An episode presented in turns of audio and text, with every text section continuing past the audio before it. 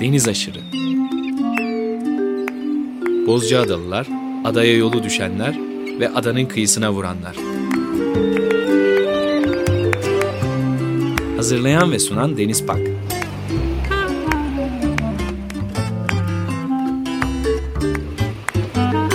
Türkiye için rüzgar enerjisi üreten Demirer Enerji'ye katkılarından dolayı teşekkür ederiz. 95.0 Açık Radyo'da yeni bir Deniz Aşırı programından herkese merhaba. Bu hafta Bozcaada'da Çayır mevkiinde Haluk Şahin'in evinden gerçekleştiriyoruz ve program konuğumuz e, Haluk Şahin. E, siz de biz de hoş geldik. Hoş bulduk. Yıllardır da konuşmadığımızı fark ettik. Kim bilir ne kadar güncelleyeceğimiz konu var. Bunu bu programda, programın sonunda dinledikten sonra görmüş olacağız. Evet, Bozcaada'yı konuşa konuşa bitiremeyiz. Bugün de bitirebileceğimizi zannetmiyorum. Sen 800 program yaptın hala bitiremedin. Bitmez bir konu çünkü pek çok farklı yönleri var ve sürekli değişiyor. Ee, bu değişimler yepyeni tartışmaları e, gündeme getiriyor. Şu sırada pandemi koşulları altında yaşıyoruz. Karantina altındayız. Ee, işte her gün biraz daha kapanıyoruz.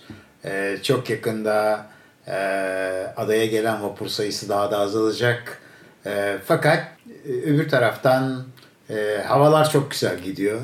Böyle bir yalancı bahar gibi. E, bugün özellikle çekim yani bu kaydı yaptığımız gün bu televizyoncu tarafına kayıyor dilim biliyorsun. 30 sene televizyonculuk yapınca çekim diyoruz ama bu kaydın yapıldığı günde Bozcaada çok güzel. Yağmur yağmadı, yağmur bekliyoruz. E, çünkü bizim bir bağlar adası olarak e, mutlaka e, belirli miktarda e, yağmur almamız gerekiyor. O açıdan epey gerideyiz. Öyle umut ediyorum ki Poseidon'dan gördüğümüz yağmur bulutları e, adayı o açıdan da e, açığını kapatma yolunda e, destekleyecektir. E, ada bu sene şu açıdan e, ilginç. E, yani bu aylarda genellikle adanın nüfusu yani yazın 15-20 bine çıkan nüfusu e, işte 2000, 2300'e, 2500'e falan düşer. E, son yıllarda pek çok kişi Çanakkale'ye gittiği için kışları Bizim öyle de bir özelliğimiz oldu. Yani Çanakkale bizim kışlığımız oldu. Eskiden İstanbul'un öyle yazlıkları, kışlıkları vardı. Bozcaada'nın kışlığı Çanakkale. Fakat bu sene Çanakkale'ye git normal olarak Çanakkale'ye giden pek çok kişi Çanakkale'ye gitmedi. Daha da önemlisi normal olarak kışlarını İstanbul'a geçiren okul dolayısıyla ve başka nedenlerle pek çok kişi e, adada kaldı. Biz de onlardan biriyiz e, ve e, e, bu kararı aldığımız için memnunuz. Çünkü İstanbul'dan, Ankara'dan, İzmir'den, büyük kentlerden gelen haberler hiç iç açıcı değil. Karantina için şanslı bir yerdeyiz. Öyle görünüyor. Benim e, bunu keşfedişim e, bahar aylarında oldu. İstanbul'da e, İstanbul'dan izledim burada olup bitenleri. Biz baharda e, geçen sene İstanbul'da e, kaldık. Buraya gelmeye hiçbir şekilde hazır değildik o bahar aylarında. E, fakat bir gün medyada e, bizim Serkan'ın, Serkan İli'nin henüz karantinalar falan yok. Şöyle bir şey dediğini duydum. Yani ya adada Covid'le hastalar çıkarsa ve ada karantinaya alınırsa ne yaparız? diye bir cümle kullandı. Tabii jeton orada düştü birdenbire. Yani biliyorsun ben geç kalmış bir romancıyım. 70 yaşından sonra romanlar yazan 3 roman yazdım. İki tanesini yazmışım. Güzel bir hakikaten dedim ya müthiş bir hikaye. Yani Albert Camus'un vebasını düşün. Yani işte e, başka bir takım e, veba ve salgın romanları da var. Orhan Pamuk da öyle bir şey yazmaktaymış son zamanlarda. Hakikaten dedim ya ne olur acaba yani. Adada karantina ilan edildiğini varsayalım. Oraya bir öykü yerleştirdim. Belki birazdan biraz daha açma fırsatını buluruz. Ve e, dedim ki uzun bir şey olmayacak. Bu bir novella olacak. Ve bunu benim normal olarak kitaplarımı verdiğim yayın evi e, Kırmızı Kedi.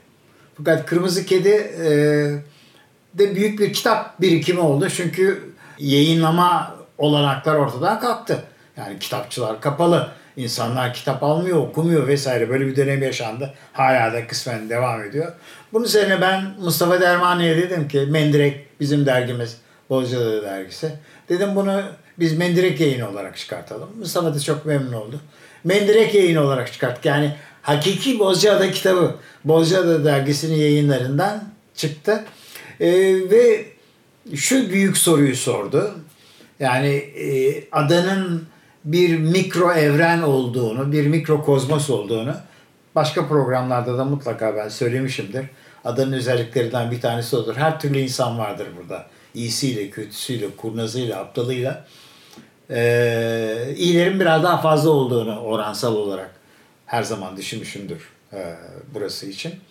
Ama e, insanlığa ait olan her şey bu sahnede de oynanır. Bütün oyunlar bu sahnede de oynanır. Yani o şekilde kurdum hikayeyi. Yani şöyle bir soru sordum. Yani hakikaten Midilli hemen yanımız. Midilli'de kan gövdeyi götürüyorum. Oraya kampı vesaire. Oradaki zavallı mültecilere e, başlangıçta çok iyi davranan Midilliler bu sağcı Yunanlıların da kışkırtmasıyla onlara karşı olan tavırlarını değiştirmiş durumdalar. Hakikaten büyük trajediler yaşanıyor ki bizim de elbette sorumluluğumuz olan trajediler onlar. Yani Türkiye olarak bizim de sorumluluğumuz olan trajediler. Oradan yola çıkıp Midilli'de, Moria'da bir Covid salgını çıkmış olsa herkes korkuyor ve bunu bekliyordu. Ve orada bir gizli çete hastaları gizlice Bozcaada'nın çeşitli yerlerine getirip bırakıyor olsa ne olur diye bir yerden yola çıktım. Yani burada tabii insanlığa yönelik eleştiri vesaire falan. Ve bir gazeteci, e, foto muhabiri, fotoğraf sanatçısının ağzından Bozcaada'nın bu salgınla cebelleşmesini e, şey ettim, anlatmaya çalıştım.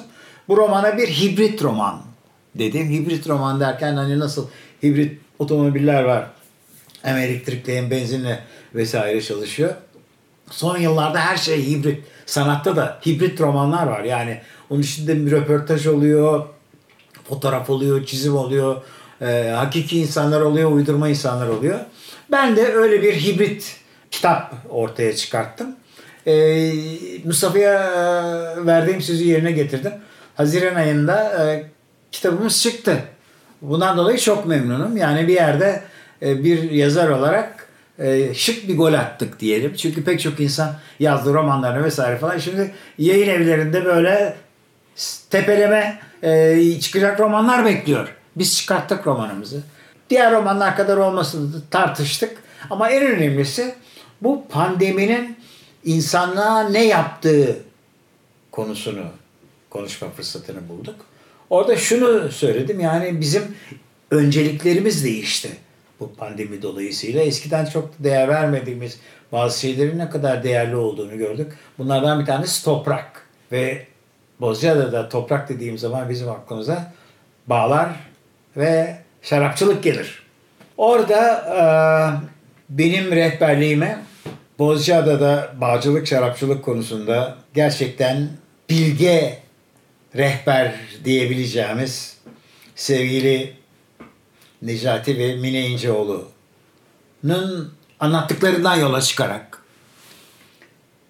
bir zamanlar adada var olan Mavrella adlı kara üzümün bulunup yeniden canlandırılması çabalarını merkeze alan Güzel Mavrella diye bir şey çıktı sonuçta. Burada e, bir kalp rahatsızlığı geçiren fakat genç delikanlı gibi her zaman zaten atik ve titik olan Necati hocamızın sağlığının iyi olduğunu duyuyoruz. Çok çok memnun oluyoruz. Evet. Mine Hanım keza her zaman e, onun etrafında e, bir koruyucu melek gibi e, bulunmaktadır. Onda şüphem, şüphem yok. Onları özledik. E, umarım e, baharda veya yazın e, gelirler, aramıza katılırlar. Ama bu kitabın özelliği e, adayı tanıyanların aramızdan ayrılmış olsalar bile bir takım aşina e, çehrelere rastlamaları olasıdır. Bunlardan birisi eminim e, program yapmışsındır. Tayfur Sanlıman. Yapamadık biliyor musunuz? Ciddi mi söylüyorsun? E, konuştuk e, fakat yetişemedik. Hay Allah. Neyse. Çok az e, kaçırdığım e, o kuşaktaki az insandan birisidir Tayfur Evet, Bey. evet, Say- Tayfur Sanlıman. Müthiş müthiş bir insandı. Ben onun kitabının e, editörlüğünü yapma e, şansını yaşadım. Onu mesela özledim. E, iki buçuk sene oldu aramızdan ayrılalı. Bu roman için getirdim buraya. Biraz sağa sola çıkıştı. Ne arıyorsunuz, nedir bu yaptığınız falan diye. E, böyle bir şey çıktı. E, Deniz çok memnunum onu yazabildiğim için. Müthiş. Güzel Mavrella. Evet. Karantinada e, bütün yollar bağlara çıkıyor değil mi? Evet, evet. Ve karantin apostrof ada. Evet. Bütün yollar bağları çıkar. Ada da bütün yollar bağları çıkıyor. Burada bir de hani e, hayatta kendisine bir hedef bulamamış ve avara kaslak gibi bir oraya bir buraya e, sürüklenen e, genç insanlara gözünüzü açın bakın bağlar var, toprak var, tarım var falan gibi biraz romantik e, ama günümüzün çevreci olgularına denk düşen, uygun düşen bir de mesaj vermeye çalıştım. Müthiş. Ya Midilli ve Bozcaada'nın bir arada e, işlemiş olmanız da çok iyi ve her zamanki gibi olağanüstü büyük bir hızla bunu yaptınız. Çok teşekkürler. Sağ E, olun. her zamanki gibi. Sizin kadar çalışkan, üretken birisini e, çok az tanıyorum öyle söyleyeyim. Yani boş durunca ne yapacağımı bilemiyorum. Yani insanların bazılarının çalışırken canları sıkılıyor. Ben de boş nasıl durulur? Yani o alışkanlığı kaybetmişim. Ve- şaka bir yana söylenecek çok şey var. Anlatacak çok şey var. Ee, Deniz zaten Türkiye e, anlatılacak hikayeler açısından çok zengin bir yer. Yani hep öyle ola gelmiş. Fakat bunun ötesinde bizim adamız Bozcaada bunun üzerinde bir yoğunlukta olan bir yer. Yani burası antik coğrafyanın merkezi. Yani biz Troya'nın karşısında şimdi oturduğumuz yerden biraz ayağa kalksak baksak karşısı Troya. İşte az ilerisi e, Sebadirek. Onun tepesi Fengari tepesi. Poseidon'un mitolojiye göre Troya Savaşı'nın seyrettiği yer. E, yılın çok çok çok net günlerinde buradan tabii şey Limni'yi her zaman görüyoruz da çok çok çok net günlerinde Olimpos'un beyaz zirvesinin göründüğünü iddia ederler. Ben görmedim. Evet ben de görmedim. Ama yani gördüklerini söyleyen insanlara şey ettim. E, tabii bu tarafa iniyorsun. Aristo'nun Asos'u, Aristo'nun Midillisi.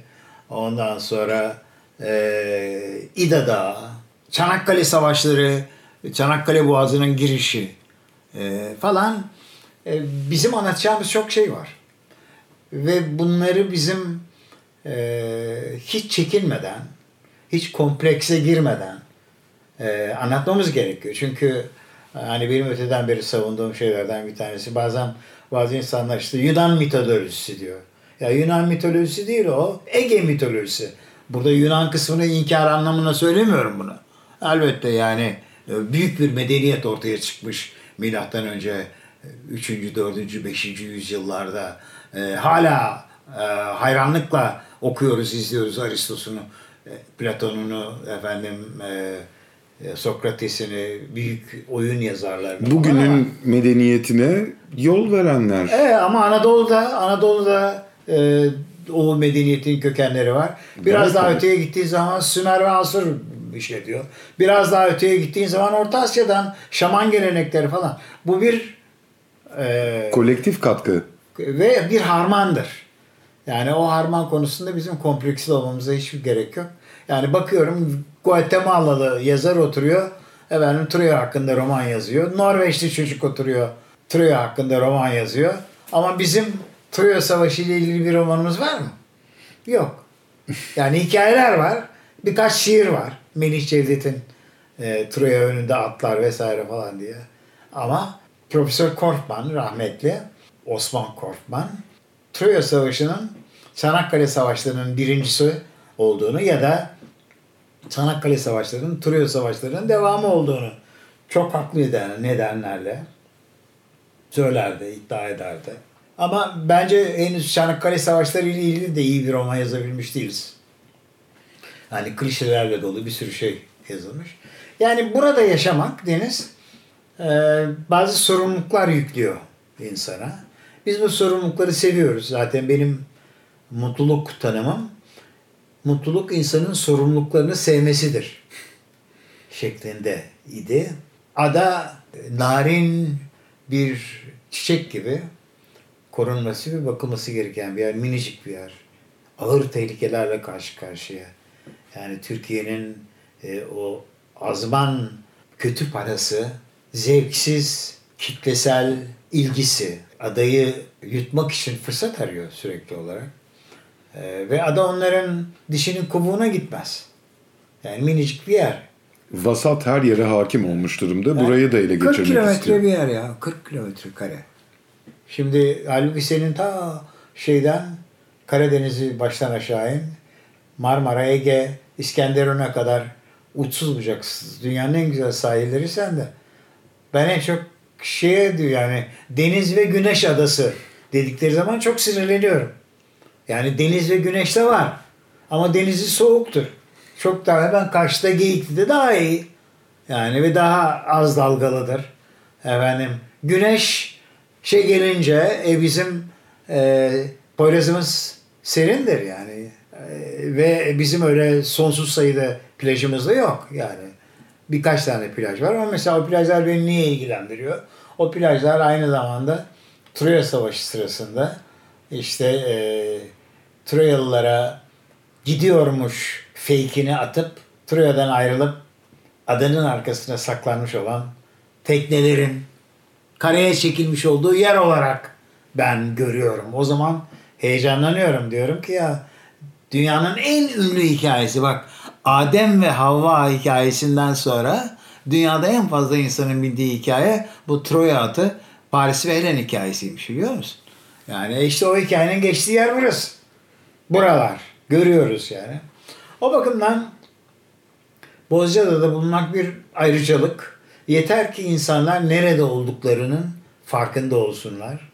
Yeter ki insanlar derslerini çalışsınlar.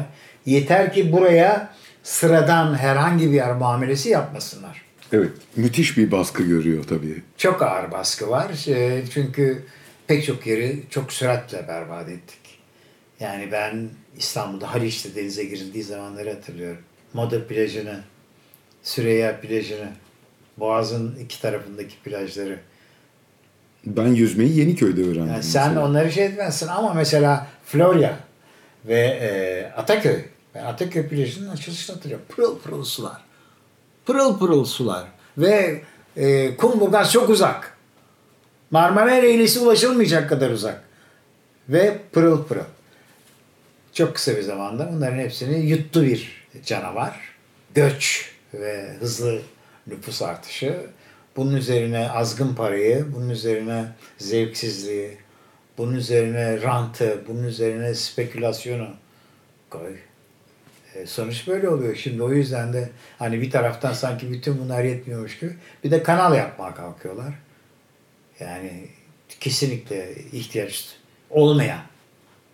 Olmadığı gibi başka problemlere de yol açabilecek. Büyük e, problemlere çok büyük problemlere yol açabilecek. Çok büyük problemler yol açacak olan bir şey. Oradan bizim o konuda doğa konusunda ne kadar hoyrat olduğumuzun bir örneğini görüyoruz.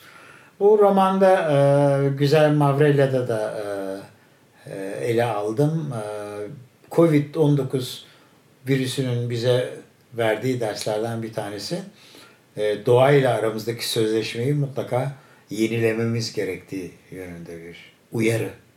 Yani belli ki bir şeyler yanlış yapılıyor. Yani bu daha çıkabilecek belki binlerce virüsten bir tanesi. Yani yarın öbür gün e, bir virüs çıkar. Yani e, insanı silip de süpürebilir. Kara veba gibi. Biliyorsun 14. yüzyılda 300 milyonun altında nüfusu olan Avrupa'da 100 milyon insan ölmüş vebadan. 100 mi? 3, her 3 kişiden birisi ölmüş. İnanılmaz. E, Yani müthiş bir şey. Böyle şeyler olabiliyor. Yani gene olabilir. Ona göre yeniden örgütlenmesi lazım toplumun. Ona göre toplumsal önceliklerini yeniden değerlendirmesi lazım. Doğayla bu barışı yapmak zorundayız. Aslına Doğayla bakarsanız barışı mutlaka yapmak başka gerekiyor. çaremiz yok. Yani yeni bir sözleşme yapmak zorundayız. Çünkü eski sözleşme doğanın sınırsız ve bakir olduğu varsayımıyla yola çıkıyordu. Yani 19. yüzyılda bazı yerler hakikaten bakirdi. Balta kesmemiş ormanlar vardı. Keşfedilmemiş insanlar yerler vardı. gördü. Artık yok. Evet, bizim kuşağımız onunla ilgili kitaplar işte Jules Verne, onun arkasından işte e, iki çocuğun devre alemi falan gibi şeyler. Hep bakir yani. Hiç ilk defa beyaz insan görüyor falan yani. Böyle şeyler okuyarak. Artık öyle bir şey yok. Şimdi yerli kabilelerinin fotoğraflarını gördüğümüz zaman National Geographic gibi dergilerde o çadırların yanlarında kola dolaplarını görüyoruz. Evet, evet. Ve Fişe takılı değiller belki ama başka bir şey için kullanılıyorlar orada. artık her yer keşfedildi. Ve e, üstelik turistikleştirildi. Bu o, Covid'in etkilerinden bir tanesi, en önemli şeylerinden bir tanesi kitle turizmi konusunda olacaktır diye düşünüyorum. Benim romanımda öyle bir karakter var, Jüride diye. O e, turizmci e, ve epey e, başarılı bir Alman turizm şirketinde çalışıyor. Ve hayatı boyunca işte yani meslek hayatı boyunca hep e, bir takım uçaklara e, insanları doldurmuş. Onları adını ilk defa duydukları kentlere ve hakkında hiçbir şey bilmedikleri müzelere e, götürmüş. İnsanlar da haldır haldır gitmişler başkaları gidiyor diye. Yani bakıyormuş gibi yapmışlar. Ondan sonra tekrar bir geri gitmişler. Bu arada gittikleri yer berbat olmuş. Ee, uçakların e, çevreyi kirletme etkisi bilmem ne vesaire falan. Yani böyle sırf e, para kazandırmak için e, bir takım gereksiz anafor merkezleri yaratılmış. Şimdi bu, bu böyle devam etmez. Etmeyecek. Çok net ve açık bir şekilde ortaya çıktı. E, bu arada birileri de kalkıp kanal açacağız. Gerek olmayan e, bir şey. Böyle e, ciddi bir sorunla insanlık karşı karşıya. Yani Covid'den daha büyük, daha önemli bir şey. Hani Covid'in artık sonunu yavaş yavaş tünelin sonundaki ışığı yavaş yavaş görmeye başlıyoruz. Yani işte 5-6 tane aşı var. İşte bu aşılar bahar aylarında falan yayılacak. Gelecek yılın herhalde sonbaharına geldiğimizde belirli ülkelerde insanların çoğunun aşılandığını varsayabileceğiz. Tekrar el sıkışmaya, sarılmaya, birlikte tiyatro seyretmeye falan başlayabileceğiz diye düşünüyorum. Ama küresel ısınmadan ne haber? Yani o öbür taraftan orada duruyor ve giderek vahim sonuçlarını insanlara hissettire hissettire duruyor. Çok zor bir dönem eee, mavi gezegen için. Evet. İsterseniz siz e, dinleyicilerimiz için çok güzel müzikler seçtik. İlkiyle başlayalım. İlk ne dinletelim dinleyicilerimize?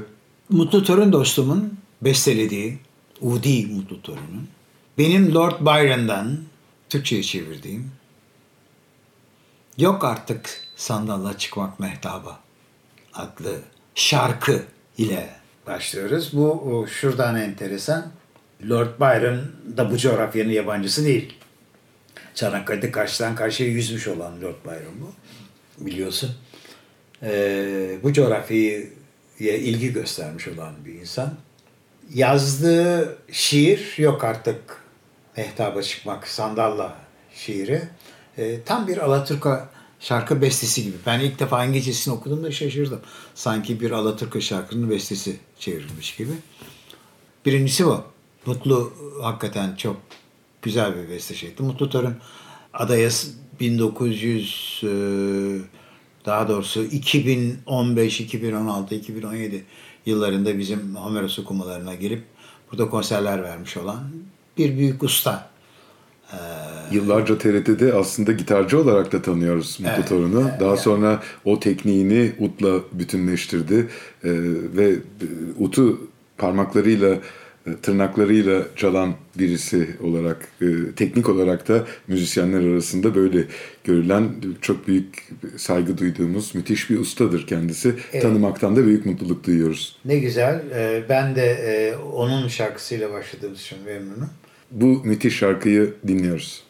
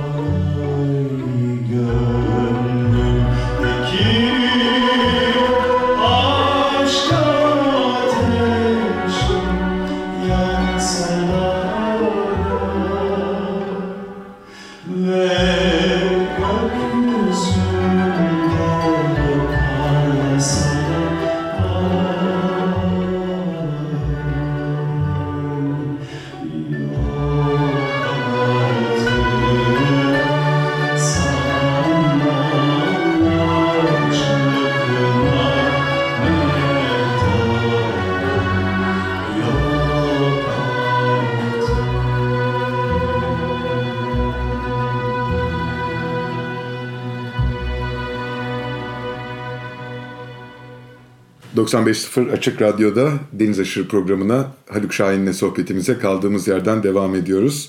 Yok artık e, çıkmak sandalla mehtaba e, isimli parçayı dinledik. Mutlu Torun bestesi Lord Byron'ın şiirinden sizin çevirinizle, Haluk Şahin'in çevirisiyle yapılmış bir beste.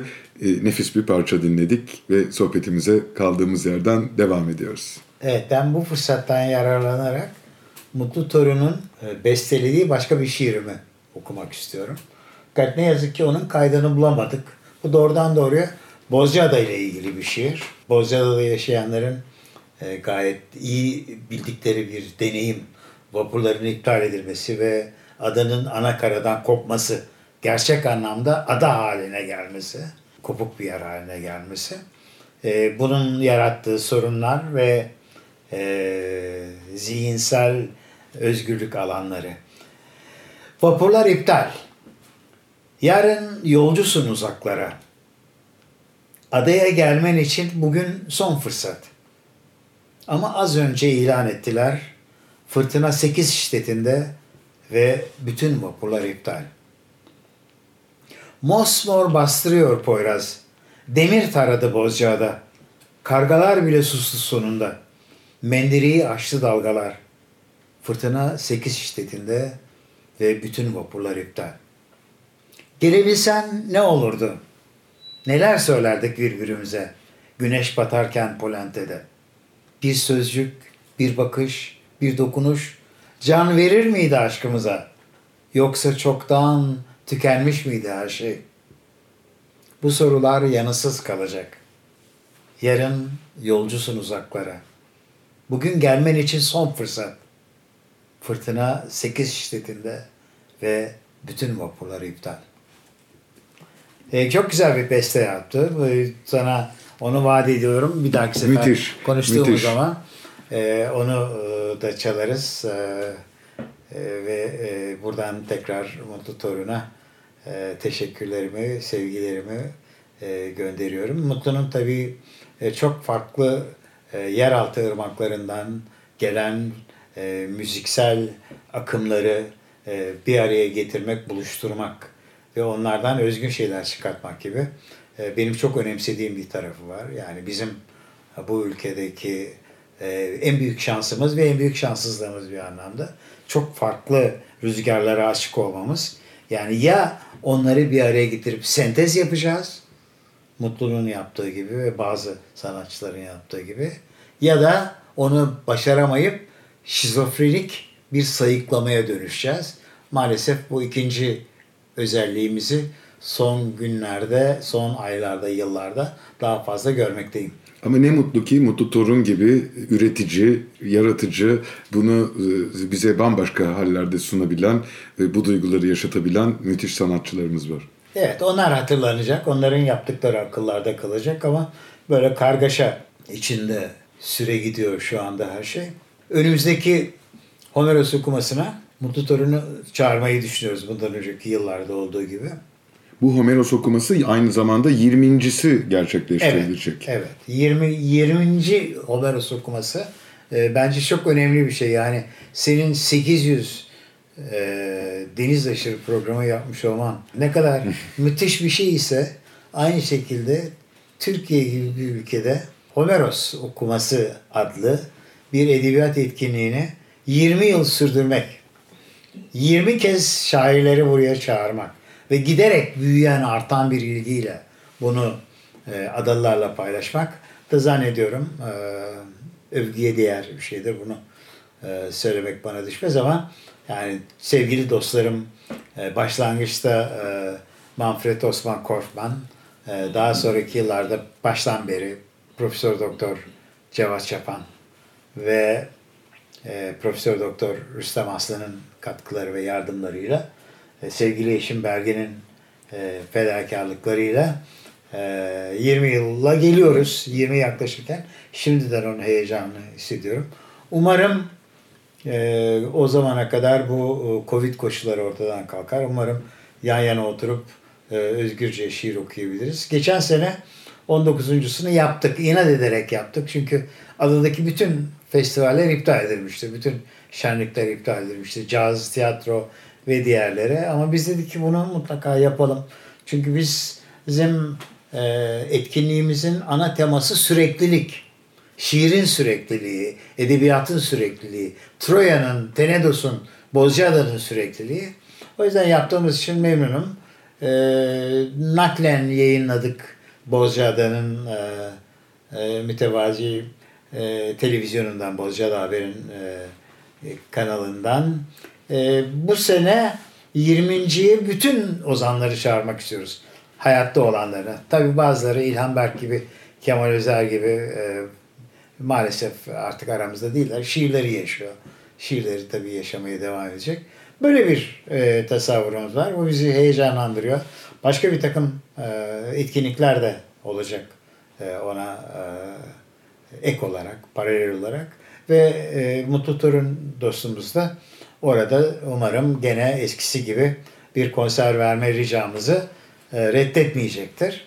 Bu arada e, olumlu e, bir e, gelişmeden söz edeyim. Yani biz genellikle işte e, Bozcaada'nın ağır bir tehlike altında olduğu rant e, ve kavgası ve e, betonlaşma tehlikesi dolayısıyla çok zor günler yaşadığı temasını haklı olarak uzun yıllardır işliyoruz.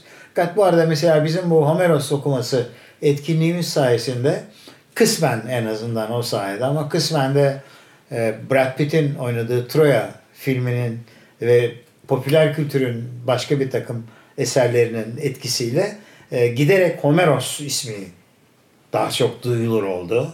Müze müze diyorduk. Bekledik yıllarca ve en sonunda o müze yapıldı.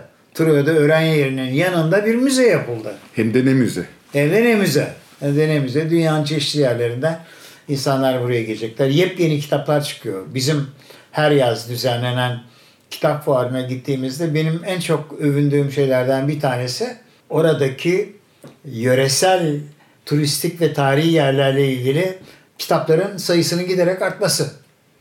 Yani bunların da birincisini aşağı yukarı ben yazmış sayılabilirim. Haluk Şahin'in Bozcaada kitabı 2000 yılında çıktı. Sonra başka Bozcaada kitapları da yazıldı. Sonra Bozcaada romanları yazılmaya başlandı. Ama Troya konusunda özellikle Rüstem Aslan 5-6 tane kitap yayınladı son zamanlarda. Çok yakında onun e, tamamen gezginlerin e, Bozcaada ile ilgili anılarını anlatan Tenedos'tan Bozcaada'ya adlı bir çeviri kitabı çıkmak üzere. Onu heyecanla e, bekliyoruz. Başka bir takım hazırlıklar da var. Bülent Akgezer'in yazdığı birbirinden değerli, birbirinden güzel kitaplar. Bülent Ee, Akgezer yakın zamanda bir mitoloji sözlüğü çıkartacak mesela. Ee, bu yazı yetiştirmeye çalıştığını söylemişti. Fevkalade güzel şey. Bunları bizim yapmamız lazım. Ve biz bunları yapıyoruz. Bu arada benim ada romanımı da istersen burada analım. Lütfen. Yani e, o da hem Bozcaada'da geçen bir ada hikayesi olması dolayısıyla hem Troya ve e, öğren yeri konularını e, da yeniden gündeme getirmesi dolayısıyla benim ilk adımda değil, ilk adımda şimdi anılarımı yazmaya gayret ediyorum ama çok uzak olmayan bir gelecekte umarım yazmak istediğim Troya'da O Gece adlı bir roman projem var. Hani doğru dürüst Troya romanı yazılmadı diyordum ya. Belki de kendime pas atıyordum orada. Çünkü ben de hakikaten doğru dürüst bir Troya romanı yazmak istiyorum. Bunu da şöyle yapmak istiyorum. E, Deniz senin arşivinde bulunsun. Troya'nın düşüşüyle ilgili en net, açık, en iyi bilinen e, metinler Homeros'a ait değildir, Virgil'e aittir. Virgilius'un Eneid adlı e, destanı milattan önce 100. Yıl, yılda falan yazılmış. Orada anlatılır. Yani buradan işte e, yola çıkan Troyalılar nasıl Kartaca'ya gittiler, nasıl daha sonra e, İtalya'ya geçerek Roma'nın kurulmasına katkıda bulundular. Nasıl Romalılarla Troyalılar aslında kardeşler, aynı e, soydan geliyorlar falan. Ve orada Aeneas adlı Troyalı cengaver 6. yılında Troya'nın düşmesinden sonra e, Kartaca'da bir gece etrafın ısrarı üzerine Troya'nın o gece nasıl yandığını anlatır. Nasıl düştüğünü anlatır. Kartaca'da yani batıda ve batının bildiği bir hikaye olarak Virgil aracılığıyla. Ama biliyorsun Troya aslında bir Lüvi kenti. Yunanca konuşulmuyor orada. Lüvice bir Anadolu dili konuşuluyor. Hititçe konuşuluyor. Benim kahramanım ise Anas değil o işte bir başkası. Hititlerin başkentinde. Gene aradan 6 yıl geçtikten sonra kaçıp oralara gitmiş. Umumi ısrar üzerine ben size anlatayım bakın Troya nasıl düştü diye anlatıyor. Böylece bir simetrik bir hikaye yazmak istiyorum. Yani Virgil böyle yazdı. İşte Anadolu'dan bir insan da bunu bu şekilde görüyor. Böyle bu yani benim mutlaka yapmak istediğim bir şey. Bir Vilusalı gözünden. Evet, evet yani Anadolu'nun bakış açısıyla böyle bir e, projem e, var e, sevgili Deniz. E, Çok tabii iyi. bizde projeler bitmiyor. Hiçbir zaman. E, hiçbir zaman projeler bitmiyor. Umarım e, bunu da gerçekleştirebilirim. Şimdi anılarımı yazıyorum. Gecikmiş olarak yazıyorum. Gecikmiş derken şunu kastediyorum. E, benim içinde bulunduğum meslek e, yani gazetecilik, televizyonculuk ve akademisyenlik. Özellikle gazetecilik ve televizyonculuk çok yıpratıcı alanlar. Maalesef arkadaşlarımın pek çoğu hayatı erken tamamladı E, ve e, yazacaklarımı doğrulatmak için görgü tanığı bulmakta zorluk çekiyorum. Yani ben İsmail Cem döneminde TRT'deydim. TRT'yi anlatacağım. E, orada birlikte çalıştığım adamların çoğu yok. O bakımdan orada tarihsel bir sorumluluk söz konusu. Yani ben bunu bir taraftan elbette iyi bir e, edebi metin olarak kaleme almaya çalışıyorum. Fakat bir tarafta aynı zamanda tarihsel de bir sorumluluk var. Başka hiç kimsenin görmediği bir takım şeyleri ben gördüm orada. Yani hasbelkader tarih beni orada o en ön sıralardan ne bileyim bir takım şeyleri e, görme şansını bana verdi. Mesela Kıbrıs operasyonu sırasında Panorama programının BBC'nin Panorama pro- programının hemen kısa zamanda metninin Türkçe'ye çevirisini ben yapmıştım. Biz onun orada montajını yapmıştık. Bülent Bey, e, Bülent Ecevit, eşi Raşan Hanım, efendim e, Deniz Baykal, 3-4 kişi e, bizim televizyon e, müdürünün odasına geldiler. Onu gösterdik orada. Orada Ecevit nasıl milli kahraman oldu. E, başında bir miğferle, elinde efendim e, süngülü tüfekle Bülent Ecevit koşuyor. Böyle bir halk kahramanı haline gelip Bülent Bey onu görünce Raşan dedi ve elini yüzüne kapattı yani mahcup duruma düşmüştü yani şair Bülent Ecevit birdenbire asker Bülent Ecevit dönüş. Şimdi bunu yazmak lazım. Evet. Ha, tabii bunun gibi başka fırsat şeyler de var. Aynı şey tabii İsmail Cem ve diğerleri için de söz konusu. E, Bütün bunlar bir araya geldiğinde de başka bir hikaye de çıkıyor aslında ortaya bir yandan da. Tabii yani benim e, uzun ben şanslıyım uzun bir e, medya kariyerim oldu. 1974'te TRT'de başladım e, genel müdür danışmanı olarak. Kitaplar ve Düşünceler diye bir program yapmaya başladım 74 yılında. Düşünebiliyor musun? Yani pek çok insan şu anda Türkiye'de yaşayan insanların çoğu o zaman hayatta yoktu yani. Ondan sonra e, daha sonra Politika Gazetesi e, Cağaloğlu, Babali maceramız oldu. Sonra Türkiye'nin en başarılı dergilerinden biri olan Nokta Dergisi'nin genel yönetmenliğini yaptım. O dönemi de yani hala hatırlayanlar var. E, daha sonra Türkiye'nin en başarılı televizyon programı olduğunu söyleyebileceğimiz Arena programının editörüydüm. Yani e, o bakımdan hep yani ilginç, önemli insanlarla çal- çalıştım. Hep e, kitlelerin gerçekleri öğrenmesinin demokrasinin vazgeçilmezlerinden biri olduğuna inanarak yaptım. Gazeteciliğe hiçbir zaman ihanet etmeme e, çalıştım. Onun e, romantik ve hatta kutsal bir misyon olduğuna inandım. Bizim zamanımızda böyle gazeteciler vardı.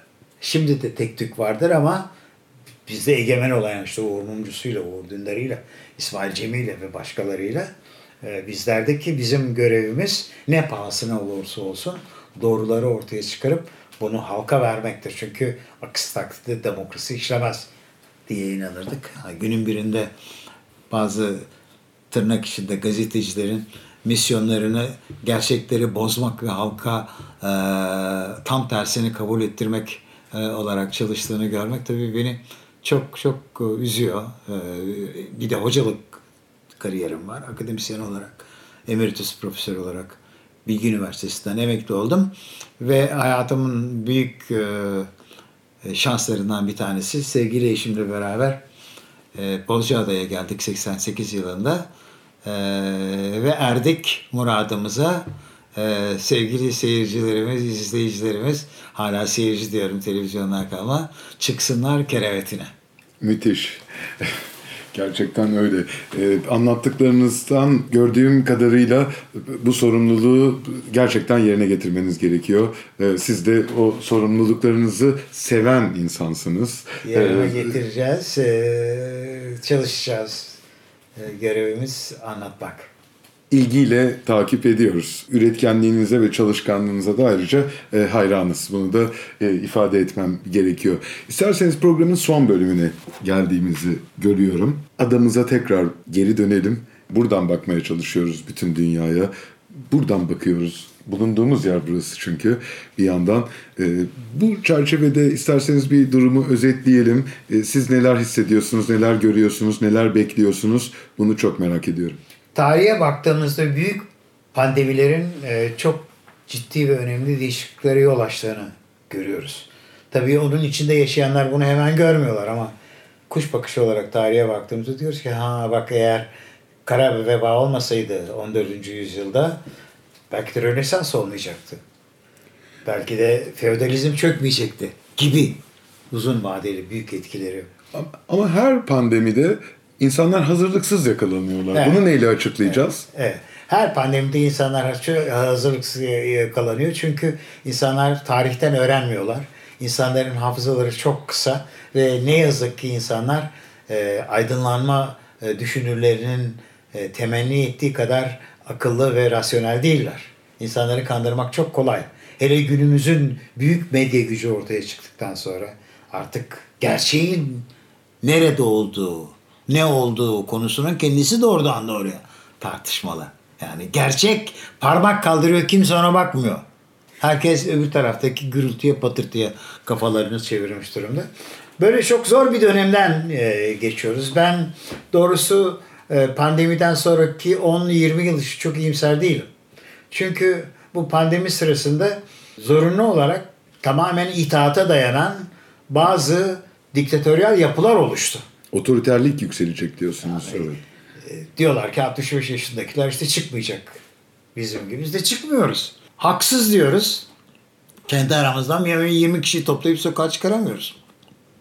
Sokak çıktı devreden. Halbuki sokak her zaman demokrasinin vazgeçilmezlerinden birisi olmuştur. Yani onun kaybı çok önemli. E, medya zaten kaybedilmiş durumda. Dediğim gibi e, o kadar bölündü e, ki e, izleyici e, hangisi doğru söylüyor, hangisi yalan söylüyor e, tamamen bir kakofoniye dönüşmüş durumda.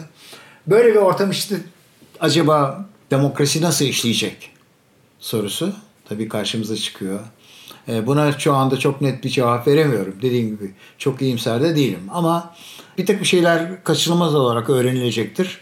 E, Bunlardan bir tanesi umuyorum e, doğayla yeni bir sözleşmenin mutlaka yapılmasının zorunluluğu. E, Başka çaremiz yok. yani başka çaremiz yok çünkü tamam artık tokatları atıyor yani bu küresel ısınma e, onun sonuçlarından bir tanesi E, başka bir takım korkunç sonuçları da var. Acaba e, gereken dersler alınacak mı? E, hani o laf var ya tarih tekerrür eder diyorlar. Tekerrür etse acaba bütün bunlar yaşanır mıydı yeniden diye olaya karamsar olarak bakanlar da var. E, Bozcaada her zaman tehlikede. Yani çünkü çok minicik bir şey. Yani yok olması çok çok kolay.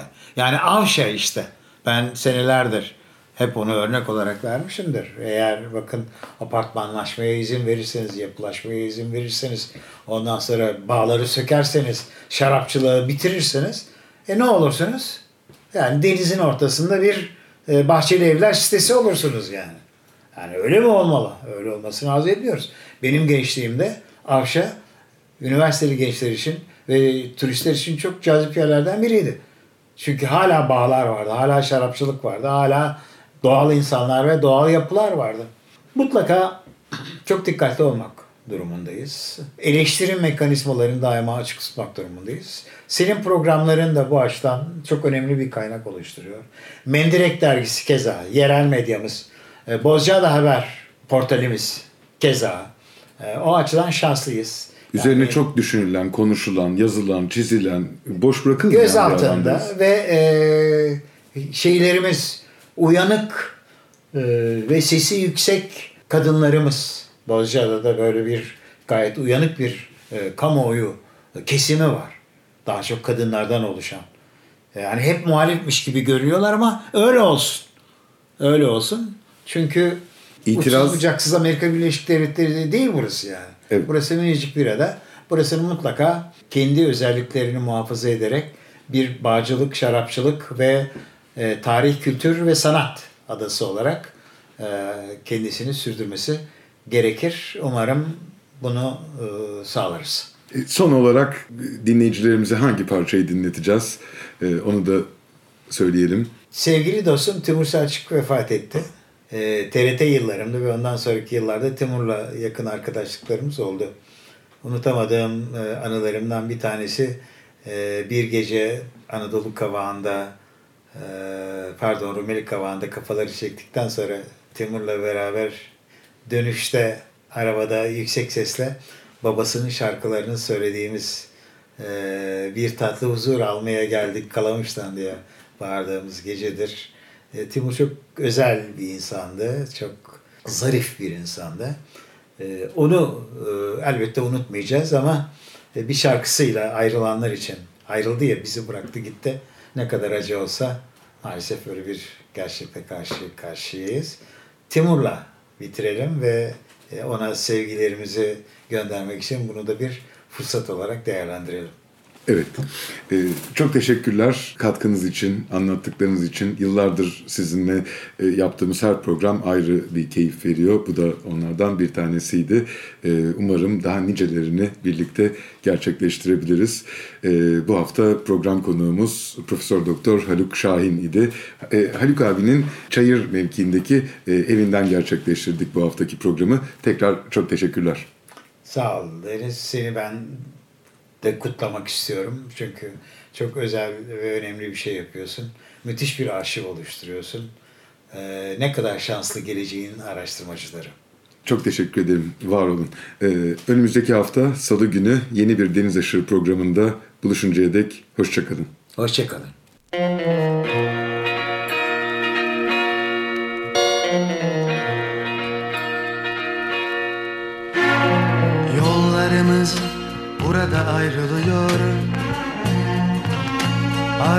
birbirimize. İki yabancıyız Ne kadar acı olsa Ne kadar güç olsa. Her şeyi Evet her şeyi unutmalıyız. Hiç yaşamamışçasına Hiç sevmemişçesine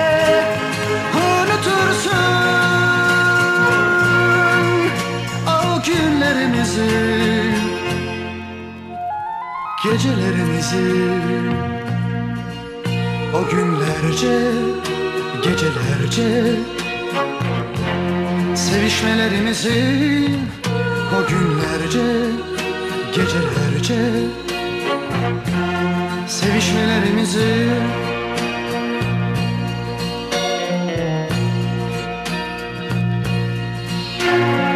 Her kederin tesellisi bulunur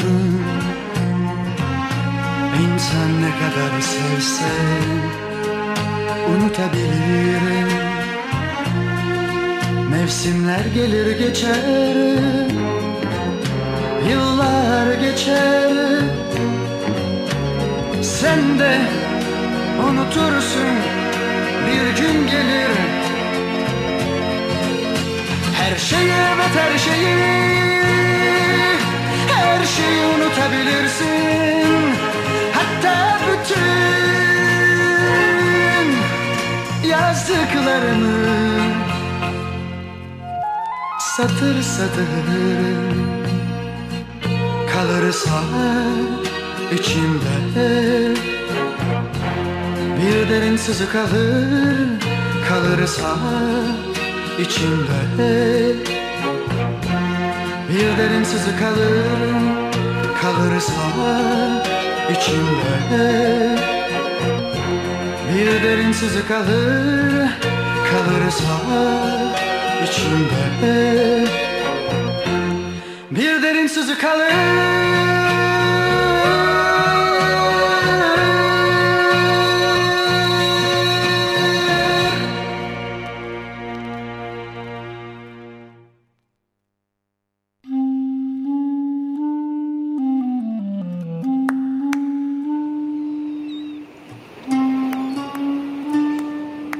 Deniz aşırı.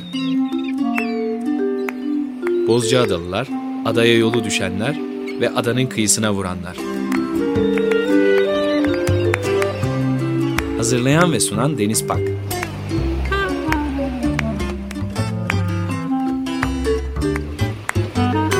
Türkiye için rüzgar enerjisi üreten Demirer Enerji'ye katkılarından dolayı teşekkür ederiz.